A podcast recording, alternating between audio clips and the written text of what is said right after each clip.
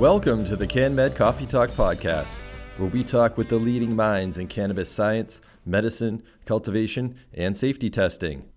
I am your host, Ben Amirault. I'm the marketing manager at Medicinal Genomics and proud member of the team that puts on the CanMed conference.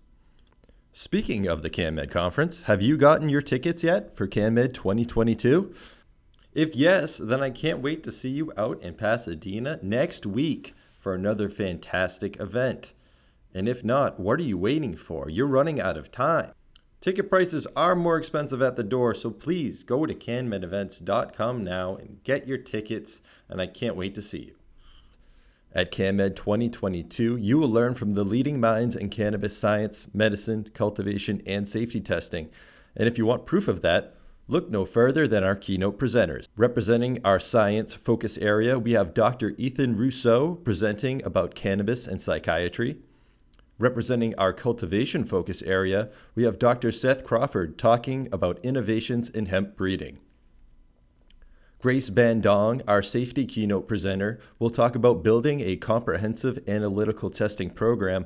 And finally, Dr. Bonnie Goldstein will discuss cannabis medicine for children as our medical keynote.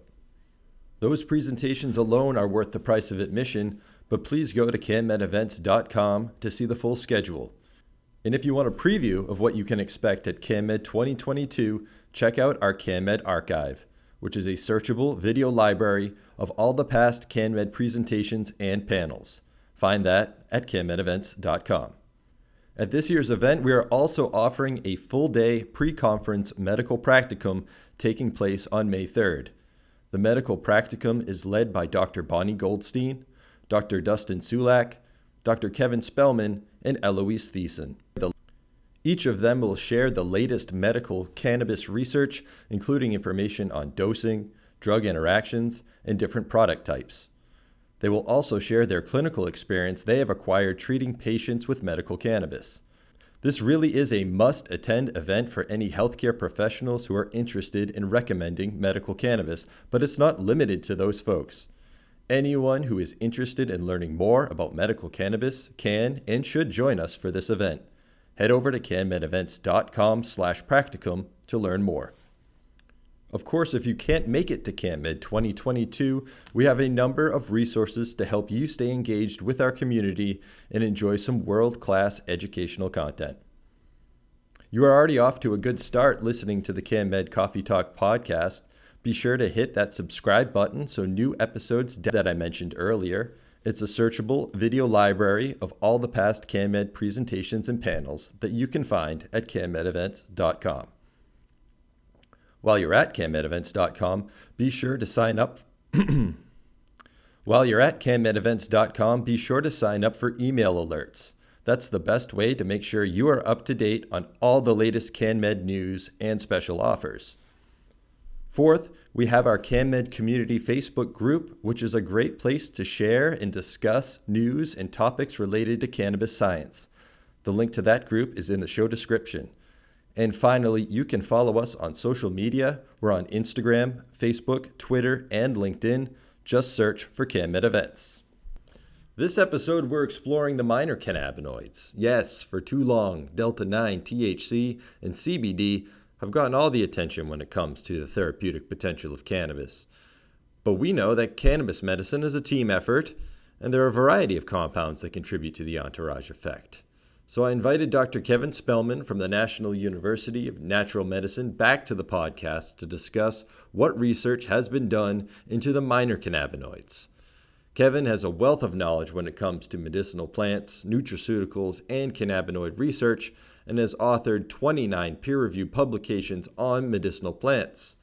Over the last 30 years, he's coordinated new product development, formulated product lines, advised on analytical and QC guidelines, research activities, and educational curriculums for industry and universities. Kevin is also an instructor at the CanMed 2022 Medical Practicum.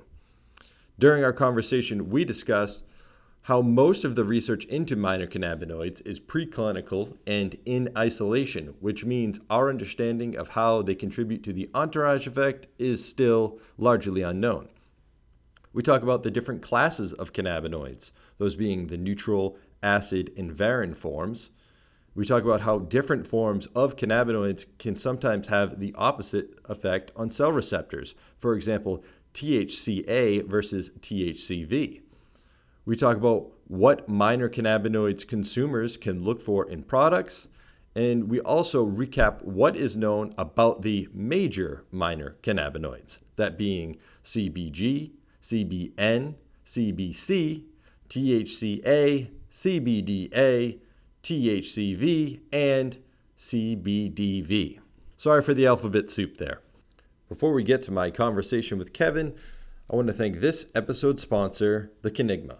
The Cannigma is a cannabis education site that's committed to making sure scientific information about cannabis is accessible to anyone who needs it, be it to relieve their own suffering or that of a loved one, to learn a bit more, or even just for fun. The site takes an evidence based approach to every issue surrounding cannabis, from safety to cooking to medical research, and makes all of that information digestible and useful. For more information, check out cannigma.com. That's C A N N I G M A.com. Okay, and without any further ado, please enjoy my conversation with Dr. Kevin Spellman.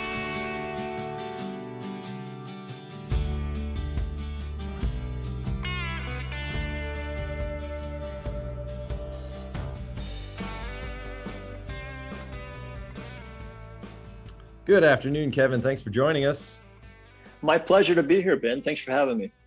All right. So, you are an expert on medicinal plants. And the last time you were on the podcast, we spent a lot of time talking about the terpenoids, flavonoids, stilbenoids found in cannabis and how they contribute to the entourage effect. But today, I want to talk with you about cannabinoids and specifically minor cannabinoids because they, like the compounds I just mentioned, have therapeutic effects either on their own or in combination with other compounds. So, I guess my first question to you is how well do we understand the role of minor cannabinoids and which ones in particular should we, the cannabis community, be aware of? Well, I, I think it's that's a great question. And I think we have to look at it from two different aspects. How well do we understand the minor cannabinoids in isolation, and how well do we understand the minor cannabinoids when put together in a full spectrum extract. So the first part in isolation, I think there's a few of them that we're getting a handle on, uh, but there's still lots lots to know. For example, um, with most of these CBG, CBC, um, CBN, uh, the majority of the research is actually preclinical, so it's not really on humans yet. Certainly, we certainly people are using CBG and, and CBN specifically um, a bit, but um, it's still there's still a, a question mark there. The second aspect of that are we understanding the minor cannabinoids and the role they play on the in the entourage or synergic activity. I have to say, no, we really um, have a lot to learn there. Now, I think we're getting hints, but I think we have quite a lot to learn. And keep in mind that there's there's over 150, at least the last count that I saw, uh, over 150 different minor cannabinoids uh, identified thus far. So um, there's so much to know here. And you know, when we talk about minor cannabinoids, I like to use the phrase the major minor cannabinoids: CBN, CBG, CBC, THCV, CBDV, um, th- those sorts of things. And then there's the minor minor cannabinoids, which um, you know most of us can only um, name a handful of those. So the minor minor cannabinoids that i think there's so much work to do there and so much promise so much therapeutic therapeutic utility and potential there uh, that it's really quite exciting. It's an exciting field to be in for i think for researchers right now. Excellent. Yeah and i'm, and I'm glad you brought that up this sort of the major minor cannabinoids and the minor minor cannabinoids. So i, I know you listed off a few there um, your cbg cbc cbn um, and then also THCV and CBDV, which are the varin forms. And I know there's also acidic forms of the cannabinoids that are worth investigating. So maybe kind of explain the difference in the in those different classes of cannabinoids, and then maybe we can get into more specifics about um, each individual compound and sort of what we know about them so far. Sure. So uh, to be uh, to to zero in on, let's talk about acidics first because that's this is some of my favorite uh, cannabinoids, and um, I've been saying since I don't know probably 2012, 2013 that there's great therapeutic utility in the, in the acidic cannabinoids. I mean, mainly because I uh, got the chance to work beside a nurse um, that, that was uh, working at UCSF that treated intractable seizures in, in pediatric cases. And she claimed back then that all she needed was CBDA, not CBD. And so I remember going to an ICRS and trying to bring this up with somebody, and their eyes rolled back in their head, like, "What are you talking about?" Um, so I've been a real fan of the acidics for a while because I, I feel like the decarboxylation piece is a hangover from the drug use of THC, mm. right? THC, THCA doesn't get you high, THC does. And so it became the, the uh, rote way of dealing with cannabinoids that we had to decarboxylate them. And, and uh, you know, I, have been fighting against that forever. So uh, Raphael Mechoulam came out in, I think, when was the pre-pandemic? Was that in the last century or? Feels that way. He, he, yeah, it does, doesn't it? He came out before the pandemic um, at the ICRS in Bethesda and basically gave a lecture on acidics, and I was so relieved to see that uh, because now everybody got on board, right? Because because right. Dr. Mechoulam was saying, hey, you know, we need to look at the acidics, and there's lots of super good activities. So th- those are the acidics, and we can talk about them more. Then you get into the varins THC uh, V, CBD V, and the varins basically have a different side chain on them um, versus the typical normal type that we talk about with, with cannabinoids. And that side chain can change things. Uh, for example, THC uh, V uh, at low doses is actually an antagonist as opposed to THC, which is a partial agonist, right, to the CB1 receptor. And THCV in higher doses can actually be an agonist, um, which is not an unusual uh, um, piece for a, for a compound like that to play a dual role like that. It's a really common adage that unfortunately has been forgotten in, in pharmacology that a partial agonist can be an antagonist. In other words, something that's got lower affinity for a, a receptor can help to block the higher affinity ligands, which hmm. therefore makes it a little bit of an antagonist. But when there's none of those ligands available, when the higher affinity ligands aren't available, then that lower affinity agonist can actually become an agonist rather than act as an antagonist. So it's a principle in pharmacology that that I feel like has really been forgotten in clinical medicine because there's lots of ways to harness that therapeutically. I think. Um, so yeah, THCV with that different side chain on it, with that varin side chain on it, is an antagonist at low doses as opposed to THC. CBDV also has some unique properties as well. Doesn't seem to be too good for pain, uh, but does have some other properties as well. Okay. And maybe for for those who are maybe a little less versed in some of the terminology, could you briefly explain the difference between an antagonist and an agonist effect? Ah, yeah, thank you. That's uh, sometimes when you're down the rabbit hole, you don't know uh, sure. uh, where the surface is. um, yeah, so an agonist will will actually when we talk about uh, receptors, we talk about ligands, or some people say ligands. When we talk about the receptor itself, so this protein that's that's either inside the cell in some sort of way or sticking out the extracellular membrane of the cell. And so that protein sticking out has a pocket in it, and that pocket can bind another molecule and so that's where we call this, that's the term we're using for ligand. So these ligands can bind that receptor.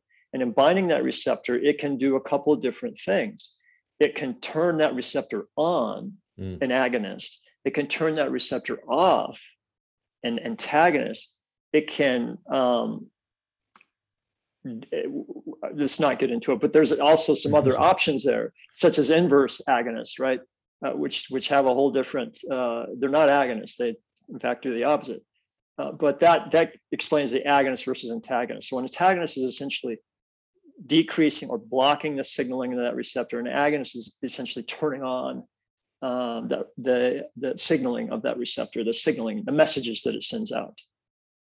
Excellent. And so you're saying that some of these varying forms of the cannabinoids will actually have an opposite effect of their more traditional neutral forms. Is that what you're saying? Yeah, that's right. So exactly with THC being an agonist to CB1, whereas THCV can be an antagonist to CB1. Excellent.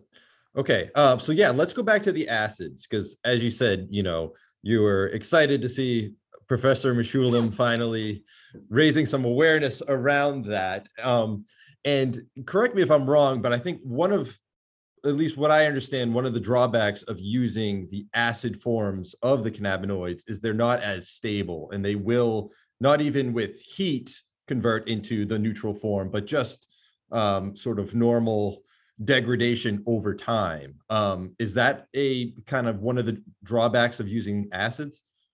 That that is definitely, um, especially with THCA. The CBDA is not as as stable either, but it, but it's much more stable than THCA. CBDA can actually form crystals where, uh, uh, what, excuse me, CBD can actually form crystals where THCA will form crystals. Um, so THCA uh, is known for being particularly unstable in the in the fact that we'll lose that carboxyl group. In other words, it'll decarboxylate on its own. So, and this is this is throwing researchers off because there's been research where they were using THCA and getting THC like effects. But it turned out once they went, went back and, and reviewed the, the work that they had done, that the THCA had actually converted to THC. So that's why they were getting THC effects. Yeah. Right. So mm if you had to, if you had an intellectually demanding job and you were in pain, the THCA patches worked really well.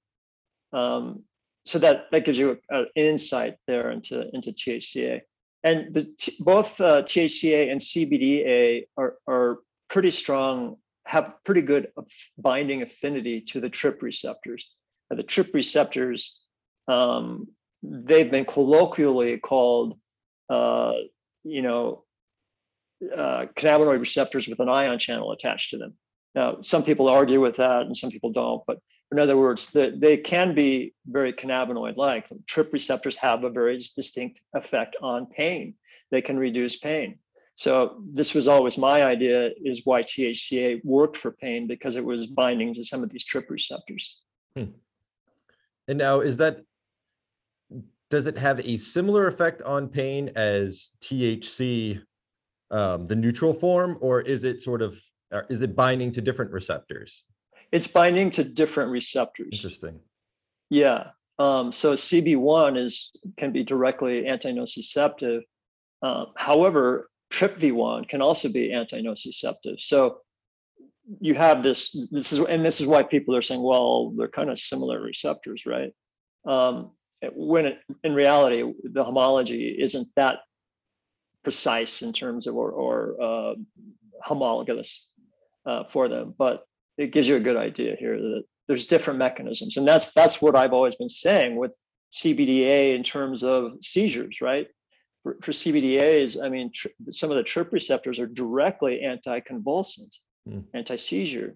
So, uh, and, and CBD doesn't do a great job at hitting some of these TRP receptors, but CBDA does a really good job and binds a very high affinity to some of these TRP receptors. Interesting. Okay. And so just I guess stepping back here a bit. So the plant naturally is creating these acid forms of the cannabinoids. And it's not until, you know, you have that decarboxylation process that it kind of converts into the neutral forms. So now I'm curious about the varin forms. How is the plant creating those? So, so when you have, trying to think of the best way to describe this. So one of the things we've been taught, and one of the things that really uh, tends to bug me when thinking about molecular biology, is a lock and key uh, model, right? Where where a ligand tends to be a key that unlocks the receptor to start doing whatever that receptor do, does. And my problem with that is that it's if we're using the analogy that the key will only open one lock, um, it's incredibly inaccurate because it turns out that many molecules can bind a, a receptor. They have to have the right dynamics, the right structure to bind, but they can still bind and sometimes turn on or turn off that receptor. So it's not so precise as we like to think. So let's take that idea to enzymes. Now, enzymes are something that catalyze a reaction, right? So if we want to change a molecule into something else, we're going to need an enzyme to do it, or thousands of or hundred thousands of years to do it, right? One or the other. And there's this idea with enzymes that they will only operate on one substrate. The substrate is the, is the thing going in, and then that product is what comes out, right? So the substrate going in, many people think that, well, that's only got to be a very specific molecule. And in fact, that's not true. Um, in many different plants producing compounds, uh, one enzyme can bind literally dozens of different substrates and change them into something else. And so this is, I think, something that's misunderstood as well in not only uh, plant physiology, but also just in general, think understanding how plants produce compounds. And think about it from an evolutionary standpoint. If a protein that, that a plant built, which by the way is expensive, it has to it has to use its energy coin, it has to use its ATP to do that. If that enzyme could only do one job, hmm. well, that's not particularly evolutionarily efficient, right? But if that enzyme could do multiple jobs, in other words, dealing with multiple substrates, different substrates, then that's evolutionarily efficient.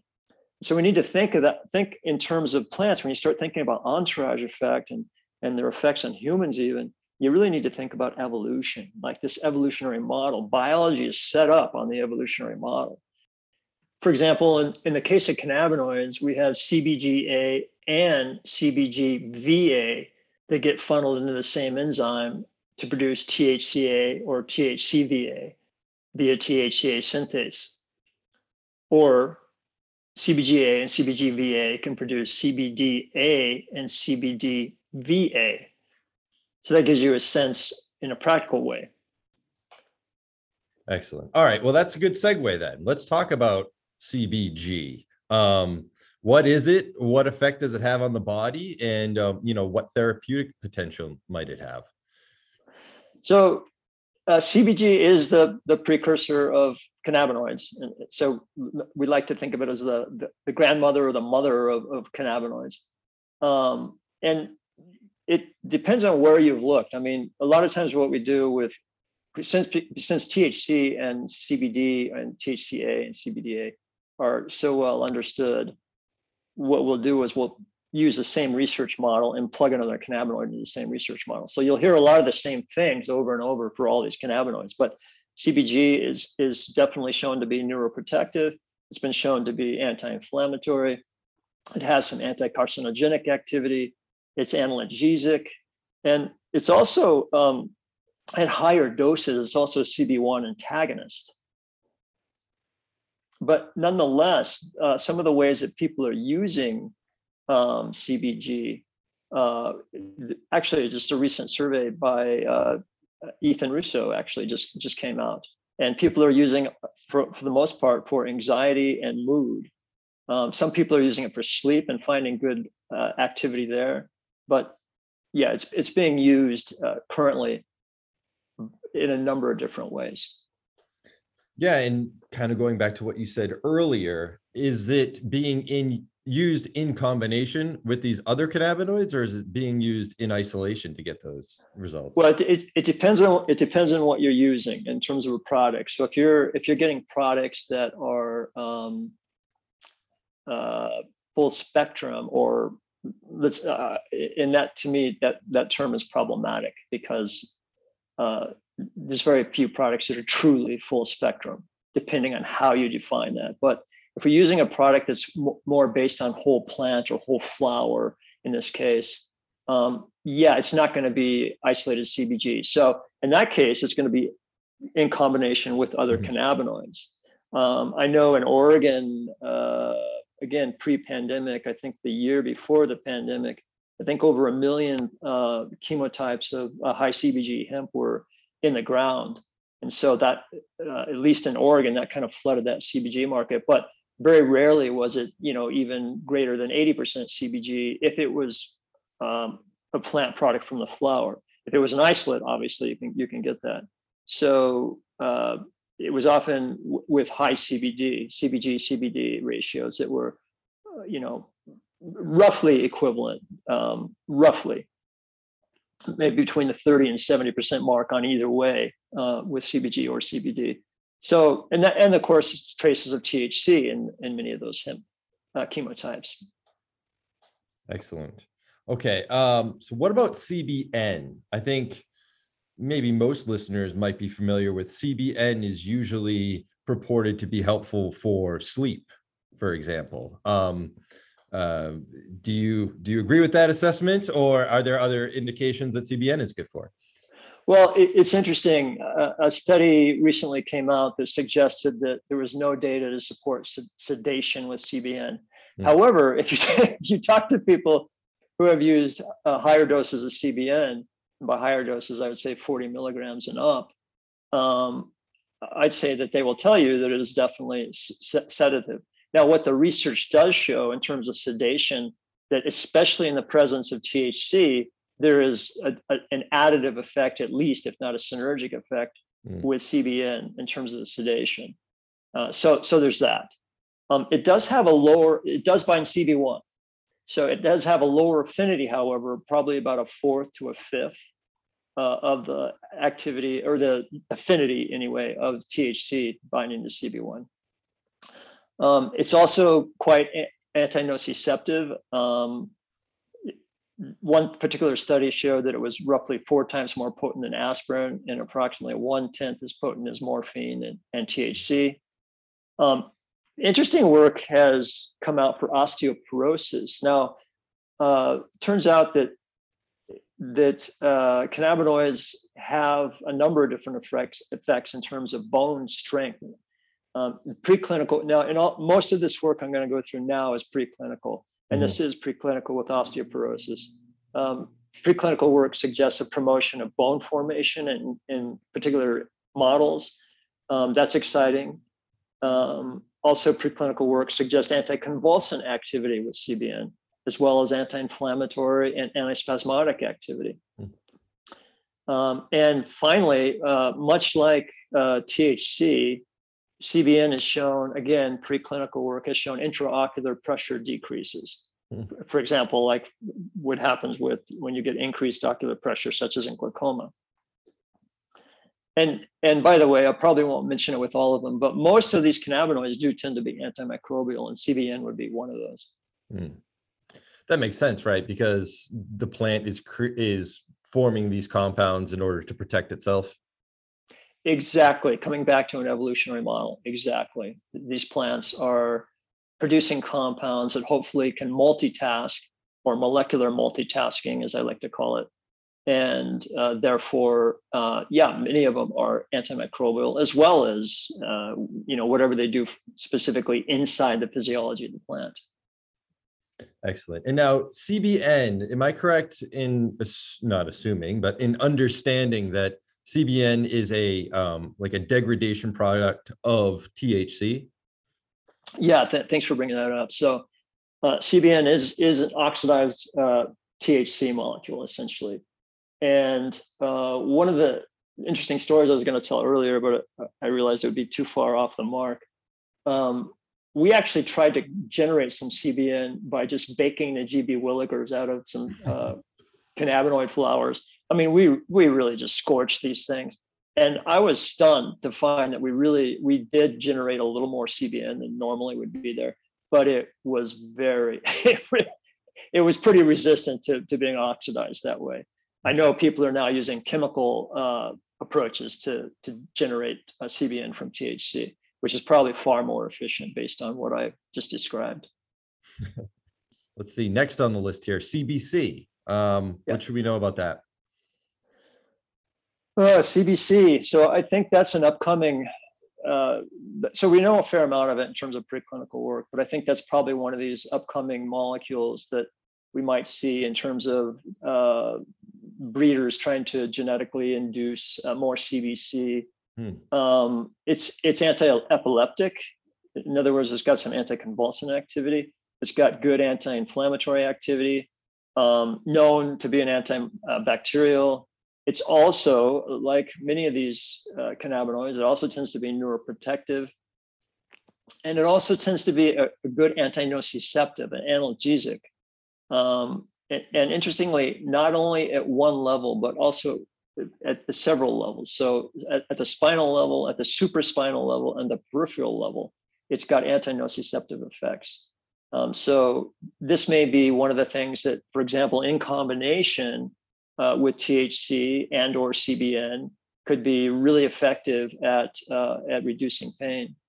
And then lastly, the thing that I'd, I'd like to just mention, um, because I'm a big fan of the adenosine receptors, um, it does tend to have some uh, adenosine 1 receptor specifically activity, which would have a calming effect on people. So I haven't seen anything about calming yet, and I haven't dug in deep either, but I haven't seen anything about calming with CBC, but at least theoretically, if it's if it's binding one of the uh, A1 receptors uh, as an agonist, which is what it does, then uh, that would be potential for it. Interesting.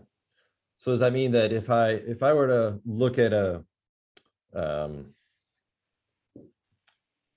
look at a chemotype of a certain flower that I'm interested in, or higher in CBC than normal, or the or more than other offerings on the menu, it would have more of a calming effect. And maybe if I'm more prone to anxiety, it'd be sort of less of a less of a concern.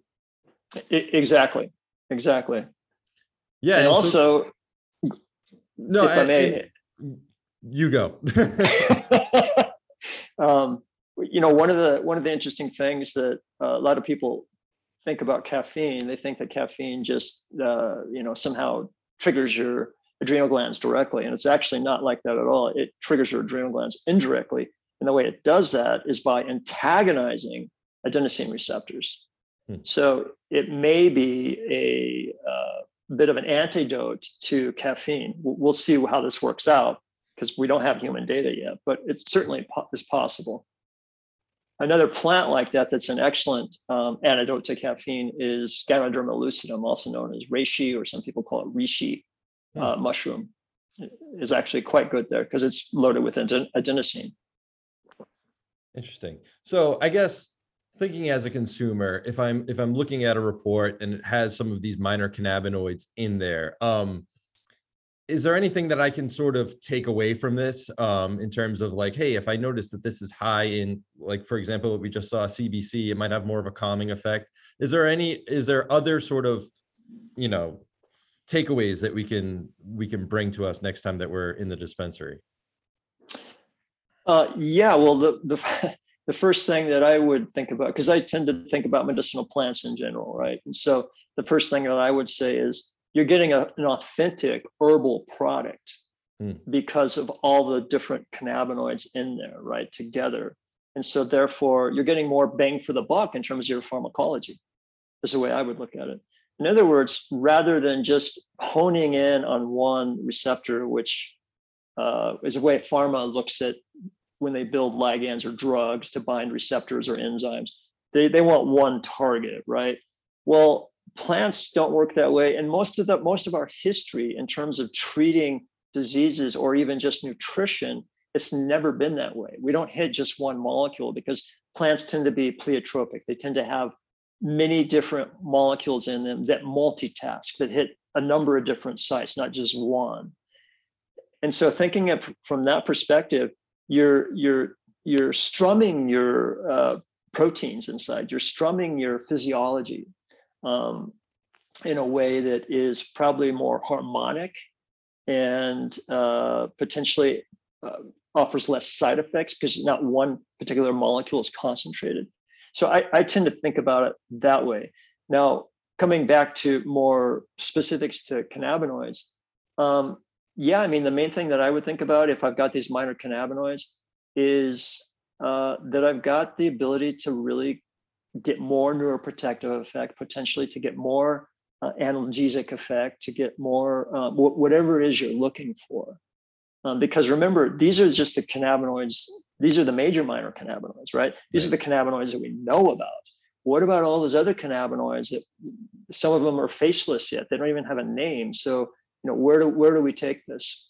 Um, one of the ways we take it is our body responds to it uh, in in ways that we don't fully understand yet. But that shouldn't create fear. That's the way our bodies have always been responding to plants the the the thing that really um, challenges me about modern medicine is medical scientists and physicians claiming that botanicals are dangerous when they've been around for millions of years and humans have been ingesting them for whatever however, however old the human genome is somewhere between 2.5 and 5 million years old we've been ingesting botanicals to treat ourselves or to nourish ourselves for all those years.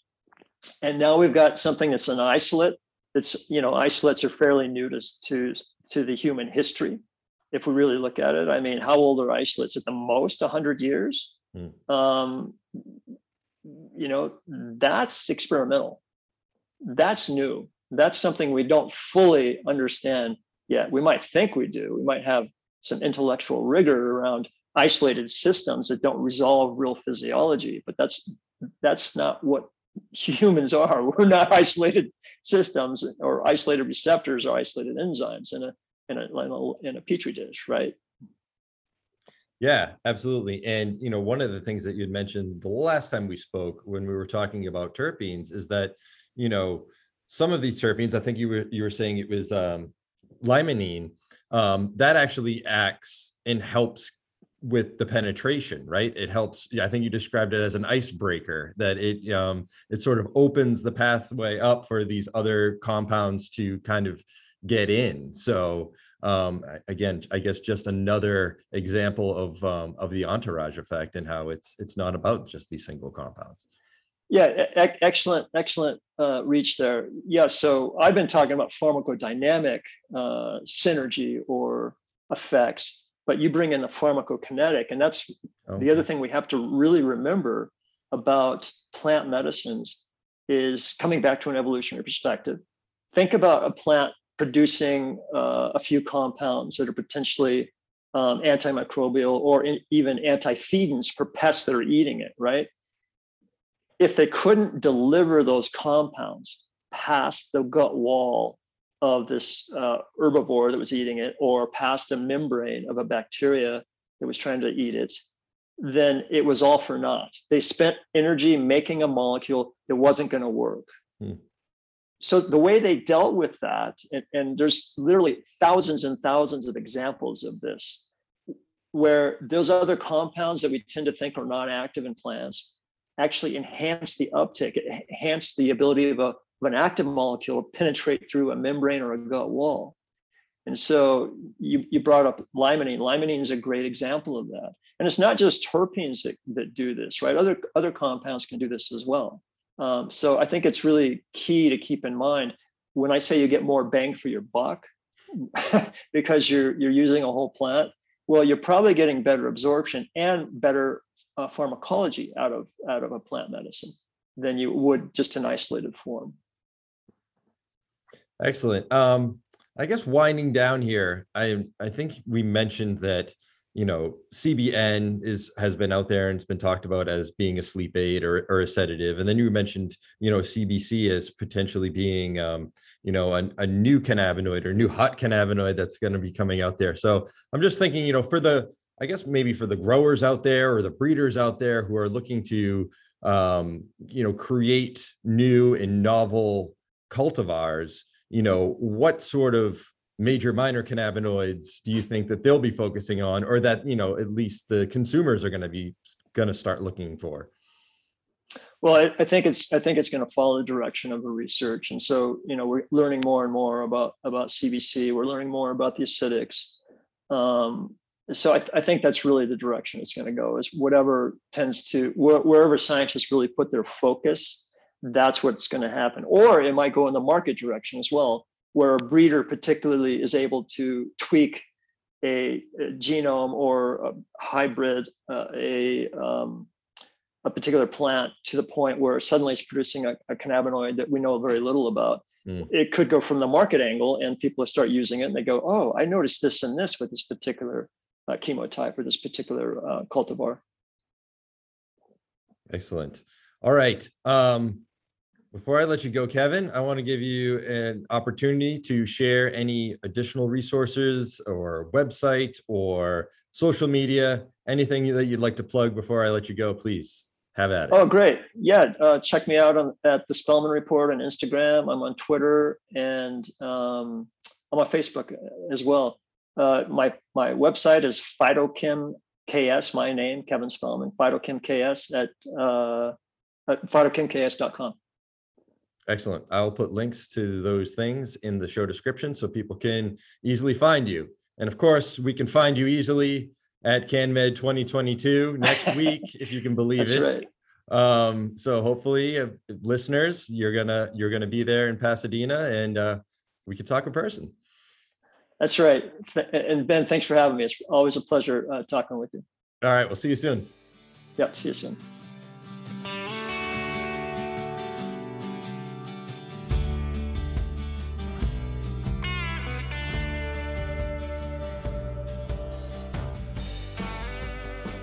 I hope you enjoyed my conversation with Dr. Kevin Spelman. Check out the links in the show description to learn more about the topics we discussed. And thanks again to this episode sponsor, The Cannigma. Our next episode will drop May 11th. That's two weeks from today. In the meantime, please do check out the CanMed archive and join the CanMed community Facebook group to stay connected with us. Of course, you can also stay in touch with us on social media on Facebook, Instagram, LinkedIn, and Twitter. Just search for CanMed Events. Sign up for email alerts on canmedevents.com to stay up to date with all the latest news. And please be sure to rate, review, and subscribe on your favorite podcast app. Doing so helps us reach more listeners. I do sincerely hope to see all of you out in Pasadena this spring, but until then, stay safe, stay healthy, and please join us for the next CanMed Coffee Talk.